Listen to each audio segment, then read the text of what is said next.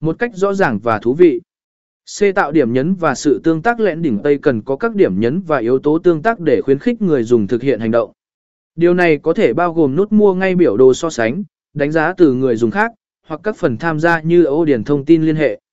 Đảm bảo rằng các yếu tố này nằm ở vị trí dễ thấy và dễ tiếp cận để tối ưu hóa tỷ lệ chuyển đổi.